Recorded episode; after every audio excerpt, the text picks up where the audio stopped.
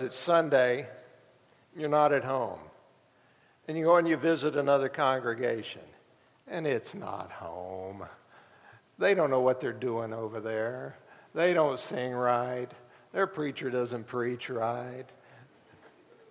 We had a nice visit with a little congregation, and it, it was, and it, was, it was fine. And we uh, got to, got to uh, watch the service here later as it was recorded and got to watch it in the afternoon. And I miss being here. But it's always nice to be able to go somewhere and get away for a little while, but it's, with me, it's always better to be at home. Now, you might wish I was someplace else, but uh, that's another story altogether. But here's how it goes. In, in a Sunday afternoon, when you're away from home and you're sitting there thinking, now I need to begin to think about next Sunday. What am I going to talk about next Sunday? This is the, you don't care about preacher's dilemmas, but what am I going to talk to these people about next Sunday? Sometimes it's a planned um, thing, but a lot of times it's, I need something. I need something, and I don't know exactly what it is. I mean, I got a Bible full of stuff out there, but what am I going to talk to these people about? And I was just reading, and I was reading in Timothy, and I thought, you know, there is a great verse there, and there's a great line that talks about the mystery of godliness. I don't know whether that line really strikes you much, but it does me. I don't spend a lot of time with this. But during this week, I've spent a lot of time thinking about this, and I'm sitting there this morning. Now, here's a week later. I'm sitting there this morning, I'm thinking, I'm not sure I've got this down right. I'm not sure I've got this figured out how to present this to you. So if this seems to be a little bit wandering, it's because I'm not sure exactly how I wanted to try and bring this out. And I know you un- you'll understand it. There's no problem with that. But it's my manipulation or my, my workings to try to bring out in some way. And so I hope it makes a degree of sense when we get done. And I, and I think the finality of it will. But the idea of a mystery, a wonder, a question, something that's covert, something that's hidden. It's kind of like reading the book of Revelation. You sometimes wonder, what exactly was he talking about there? What was meant there? And we can go into the bookstore and we can find those volumes and volumes, shelves and shelves of volumes of mysteries that are there. And maybe you enjoy the mysteries because there's something left out. And I often think about the, the old television show of the lawyer that some of you would still remember by the name of Perry Mason and how the show would go, and there was always that little hook at the end. You'd go through the show and you wonder who did it, who did it, who did it, and then finally at the end, it would come out in that case. And there have been other shows like that along the way that have replicated that. I just said that to show you how some of us have been around a long time. But that idea of a mystery, of going through and trying to figure out that thing that is missing, that thing that is somewhat hidden. And, a, and in part, we wonder does that really fit with God? And the answer is yes. But if we kind of turn this, and let me kind of wander into this a little bit and see if it, it gets us to where we want to be. I think in our lives there are things that we want people, we want others to remember and to know. We want people to know and to, and to remember some things about us. And of course, we like for people to forget some things about us, but we would really like for people to remember some things about us and I think that one of the great opportunities that we have as human beings in life, and as I looked at my dog this morning, I'm thinking he's trapped in a world because he's just got to do whatever we make him do. But as human beings, we make our choices. We make determinations. We look forward. We have a viewpoint. We see what, hopefully, we see what's coming down the road to some degree. And we anticipate and we look for that. And somebody pointed out to me that we are the only creature in the world that sits around and thinks about its death. We look forward in that way, kind of. Not look forward to it necessarily, but we look forward in that way. But there is no doubt that we will leave some things behind us when we exit this world. We will leave something of a legacy. And some may wonder why we did the things we did, and maybe then we arrive at something of that mystery. And I was thinking about that, and I thought, you know, it's kind of a wonder the way people work out their last will or what they want to leave behind and how they want to leave the world, what they want to leave to the world behind them. And I got to thinking about it and I thought, what was that lady's name that left so much money to her dog? And I couldn't remember her name. I remembered she was a real estate magnate's wife, widow, and all of that, but I couldn't remember. So I had to look it up. I had to look it up. I'd forgotten her name. But her name, you may remember, Leona Helmsley, that real estate tycoon's widow. She left $12 million to her dog. I could leave a dollar to my dog. He still wouldn't know what to do with it. I wonder what did that dog know about $12 million? But anyway, she left $12 million to her dog. But she's not the only one. Trouble, uh, that was her dog's name. But then we go on. Betty White, who died recently, you remember, most of you remember Betty White. Betty White bequeathed $5 million to the care of her dog. Oprah Winfrey, Oprah Winfrey has her dogs listed in her will to the tune of $30 million. Are her dogs going to outlive her? You just kind of wonder about these things, you know. Uh, $30 million. I think even those of us who have pets and love our dogs, and some who think their dogs are almost human beings and all of that, now we're not going to get into that argument.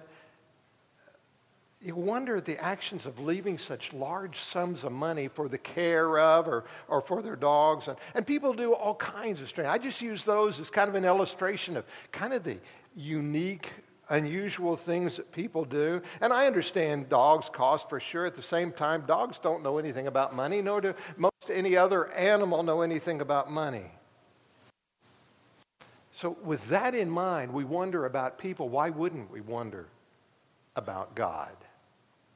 Perhaps you've heard the line from the old song and poem God moves in a mysterious way, his wonders to perform.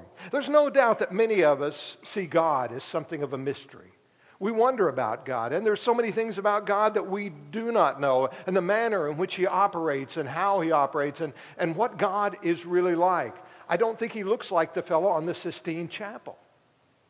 I don't really think he's that big white haired guy reaching out to touch his finger out and touch Adam, supposedly, in the garden. That's a nice image and, and so forth. And you can think about that. But there is no doubt that many of us look at God as something of a wonder and a mystery. From the creation of the world to the making of humanity, how in the world did God do all of this? And He brings man from the same elements of the dust of the ground, but breathes into him the breath of life and the wonder that's in us. And why are we alive one minute, and not alive the next minute? And we wonder, why can't we just give them the electric shock and put them back into business again? Why can't we just replicate that? And of course, that's been in the minds of people. And Frankenstein built his monster in that regard, at least in the story. Why can't we? And yet we, we have this wonder. We see that we've been given to see and understand some things. There are things that have been revealed to us, made known to us by God, things that are obvious to us by God. And yet there are things we don't understand. We see around us the so called, and to borrow the, the phrase from the Lion King, the circle of life. There's more to see than will ever be seen, though, and we wonder at the world. We don't even know so many things about the depths of the ocean, much less the vastness of space and what's out there. There's more to be seen than will ever be seen, more to do than will ever be done. It re- I realized one day, ultimately, I'm going to die. If the Lord, Lord allows time to continue, I'm going to die, and I'm going to leave some things undone. Did you ever think about that? You're not going to get everything done. It makes it a lot easier not to finish jobs. Did you ever think about that? Just let them go because they're going to be some undone. So they give you the chance to sit in your chair in the shade and drink that iced tea this afternoon. But in all seriousness, more to do than will ever be done. There's so far, there's far too much to take in here, more than will ever be found. In other words, the world is full of mystery as well. Why wouldn't God be? And maybe that is something of a description of God. We see some things of God. We describe some things of God. And we understand some things of God. We use words to depict what God is like. God is love. God is almighty. He's omniscient. He's omnipresent. We use words to describe God in a lot of ways, but then we, we wonder have I even come close? Have I even touched the hem of the garment of God? There are things of God and His will that will remain a mystery to us. But what Paul was getting across to Timothy, I believe, and to us today is this mystery of godliness is something that can be known and recognized. He writes in 1 Timothy 3, and without and without controversy, great is the mystery of godliness. And then he explains God was manifested in the flesh, justified in the Spirit, seen by angels, preached among the Gentiles, believed on in the world, received up in glory. But you think about all the years that people wondered and questioned. Like the Israelites at the mountain, they didn't want to hear the voice of God. Moses, you go and hear it and then come tell us about it. I think there is a time and a purpose.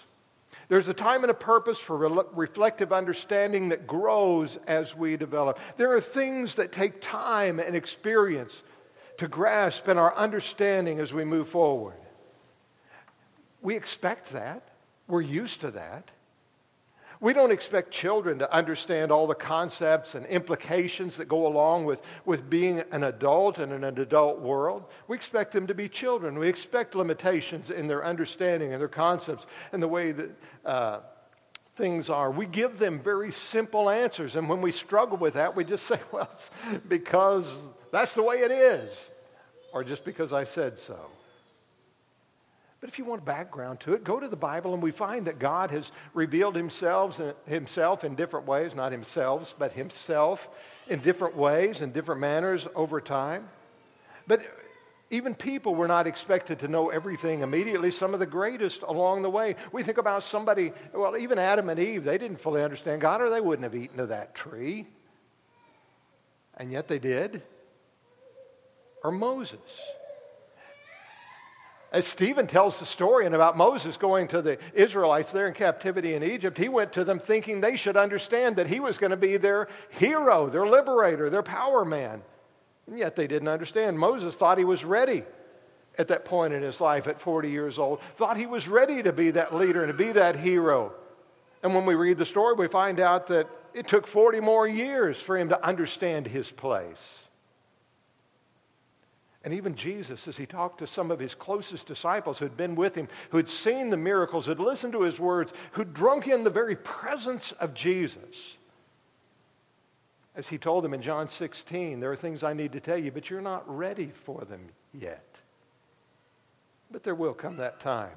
And we can even notice in the short frame of time, we see when, when Pentecost comes, that Spirit is on them. When Peter and the others get up to speak, there is a very different presence in those men then than there had been just a short time earlier. Time and purpose.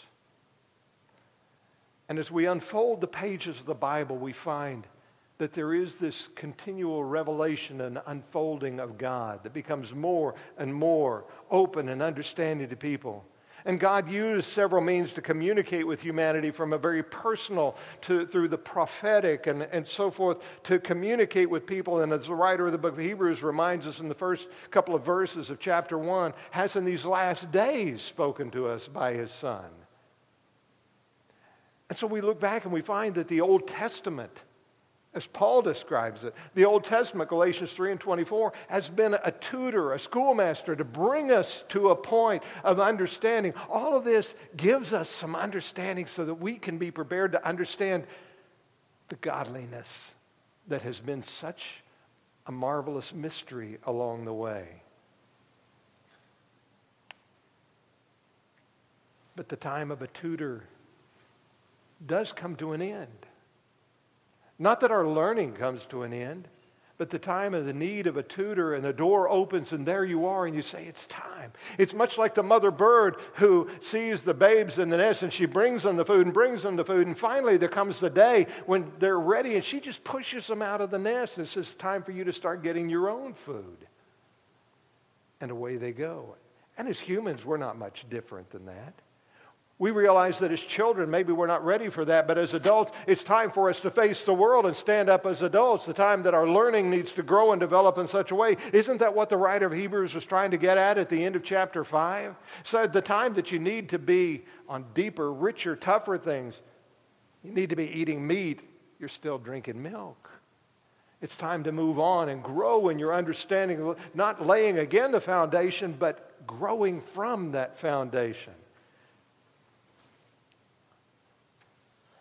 And we, we need to understand that we begin at a point and we understand where we are, but that we grow from there. There are things that are important to accept, but even more, I think, to understand what they mean. I was trying to think about that this week, and the only thing that, I, that could come to mind was those standardized tests we took when we were in school. I still do it today. I think they're a lot easier today than they were when we were kids. Yeah? Don't you agree? Yeah, bound to be. I remember those standardized tests, but not so much the tests themselves, but the preparation for the tests. I don't know if they were preparing us for them. I didn't know. The only thing I remember is the teacher coming in and saying, just do your best. This doesn't affect your grade. Just, just take the test. And, and if you don't finish, you don't finish. And everything. I never heard a teacher talk like that at other times. It was more like, you better do this and you better do it right because you're going to fail if you don't do well on the test. Well, we take these tests and it doesn't matter. So suddenly, in your mind, not mine, of course, in your mind, this test becomes unimportant. But what were those tests about? Those tests were supposed to tell somebody somewhere what we had learned thus far. Yes, we have learned thus far. And what we have that stays with us becomes very useful to us along the way. And that's what we come to understand. And that's what Jesus was trying to get across as he talked in those parables throughout Matthew 13 and ultimately comes down to the point of the things that you pull out and you fully understand those are the things that stick with you. So I'm just saying to you, God wants us to grow in understanding. He wants us to help others grow in their understanding. Fathers, they're supposed to bring up their children in the nurture and the admonition of the Lord, training them, teaching them, as, as Paul gets across in Ephesians 6. And so it is about growth. And with all that growth, we leave kind of the word mystery a little bit behind. I'm going to say just a word more about that. But that gets the mystery in there. A mystery is something you're seeking to understand because godliness, as Paul says here, writing to Timothy, godliness is a mystery that's now been made plain. Not that we know everything about God, but godliness, what we use. You see, God gave us a mystery. But as I said, what is a mystery? What is a mystery? But it is something that has not been fully revealed, something that has been covert or hidden or covered, and we are to be searching for the answer. When you pick up one of those mysteries and you start reading it, whether you're flipping across the literal pages or across your electronic device and you're flipping through those pages, you're thinking, what comes next? What comes next? And some of you, some of you now, aren't you? Some of you are thinking, I need to get to the end of this so I know what it happens. And so you skip over until you come to that cheaters, right?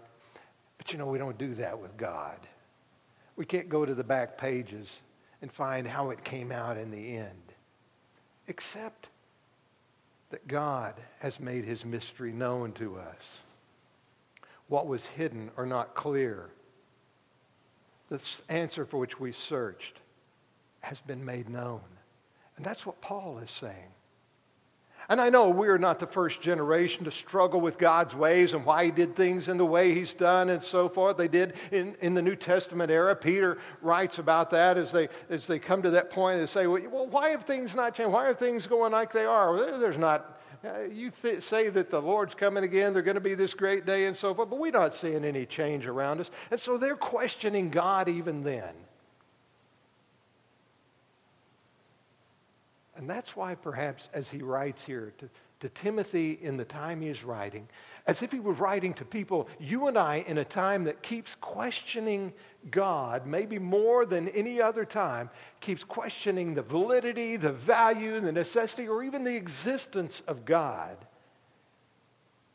In this time, Paul writes, Great is the mystery of godliness. Now, I don't know about you. When I read that and at first read it, I say, oh man, it's, it's overpowering. It's too much. It's, it's something that's not understandable in a way. But that's not what he's saying, I think. He's saying, great is the mystery of godliness because it is Jesus. Because where does he go immediately? Immediately, he begins unfolding. He said he's manifested in the flesh. What, what does John record for us? And the Word was made flesh and dwelt among us, and we beheld his glory. Glory is even of, the, the, the of God. Not only was he manifested in the flesh, it was justified, made clear, made obvious, made plain, and proved among people. Think about that occasion where Jesus goes and is baptized of John. He goes in the water. He comes up out of the water after the discussion takes place. He comes up out of the water, and there's the, the Spirit descending on him in the form of a dove, and we've got the voice from heaven. Did you ever think about that? People heard the voice of God. And I'm not sure what language. Most of them spoke Greek. Many of them still spoke Hebrew. A few of them spoke the Aramaic. But they heard the voice of God and they heard what he said and said, This is my beloved Son in whom I am well pleased. Justified in the Spirit, seen by angels, even as he was tempted and the, and the tempter goes away. What happened? Angels came and ministered to Jesus in Matthew 4. He was preached among the Gentiles, the unfolding of the New Testament as we get into Peter going to Cornelius and then ultimately Paul and Barnabas and Paul and Silas and so many others going and preaching to the Gentile world and so much of the New Testament. Look who it's written to. Gentiles, people who are not a part of Israel, people just like you and me, preached among the Gentiles, beginning there in the middle part of the book of Acts, and preached throughout the world. And the ones that preached that have come here also, they said, and believed on, and believed on in the world. Isn't it interesting that as Paul and Barnabas would go to places, sometimes the, the Jews would reject them, and some of the Gentiles would say, Come and tell us about this. And even as Paul stands alone, stands alone with only that host of people, the Areopagus there at Mars Hill in Athens. As he stands there and he proclaims something they have not heard. And when you get through it, yes, there are skeptics. Yes, there, there are some that say, well, maybe you piqued our interest. We want to hear more. But there were some who said, I want to join with you. I want to be with you. I want to be like you. Believed on in the world where the message is proclaimed. And perhaps one of the greatest things in it is received up in glory. I think one of the neatest things that we find in the martyrdom of Stephen, in the seventh chapter of Acts, when we read about that martyrdom of Stephen, is that we see Jesus standing at the right hand of God.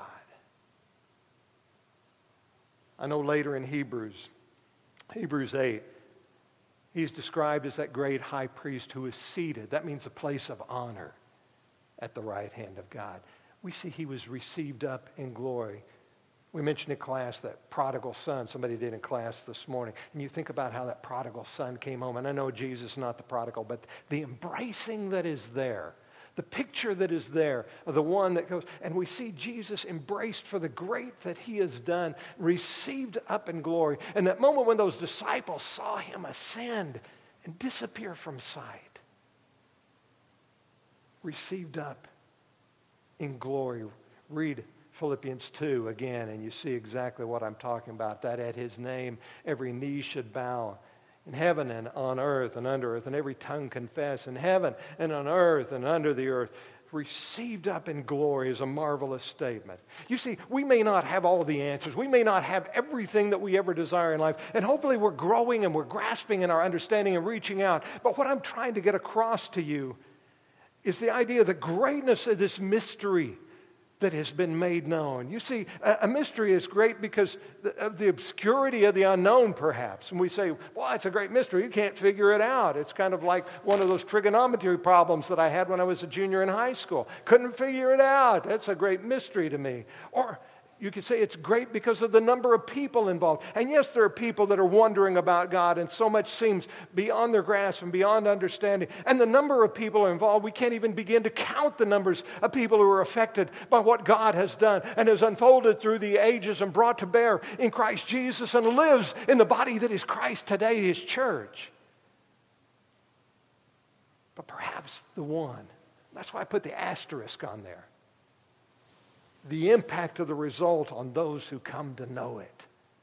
That's the greatness of the mystery. It's not one of those things we come to, down to the end of the book and we say, oh, I knew it was all along. No, it's one of those deals we say, wow, how can that be? But it's been there all the time. So I leave it with you this way.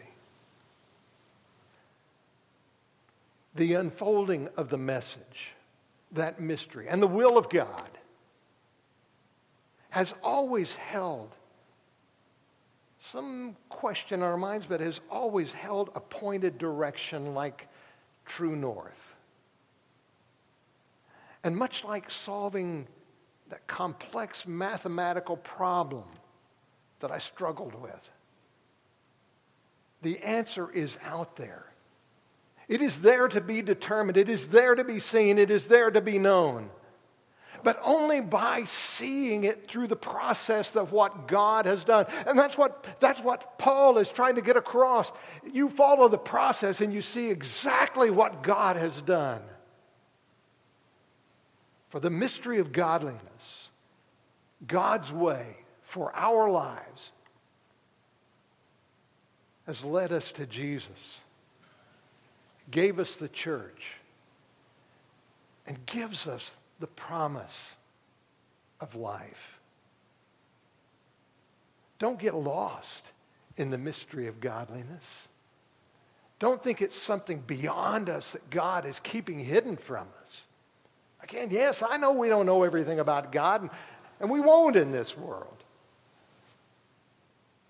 But he has given us, as Peter says, all things pertain to life and, most translations say, godliness. It's ours to know and thus to live by it. We're going to sing a song of encouragement this morning. Perhaps there's someone who's considered the need because Christ is our only way and our only hope. We've emphasized that through the ages because it's right. He is the only name in which salvation is ours and the opportunity is ours in Him. That's what the apostles preached in the very beginning. Go to chapter 4, you find it there. Go to chapter 2, you find it there. In Jesus Christ and what God has done for Him, that is our hope and that is our salvation. Perhaps you've never put on the Savior in baptism. Well, that's what He calls us to do and to be. And so if you haven't, the opportunity is yours. It's here today. It's opportunity right now if you choose that. If there's another need, we'll gladly help you with that as well. But if somebody needs to come, let our encouraging song be one that draws you, encourages you, and gives you the opportunity to sing together.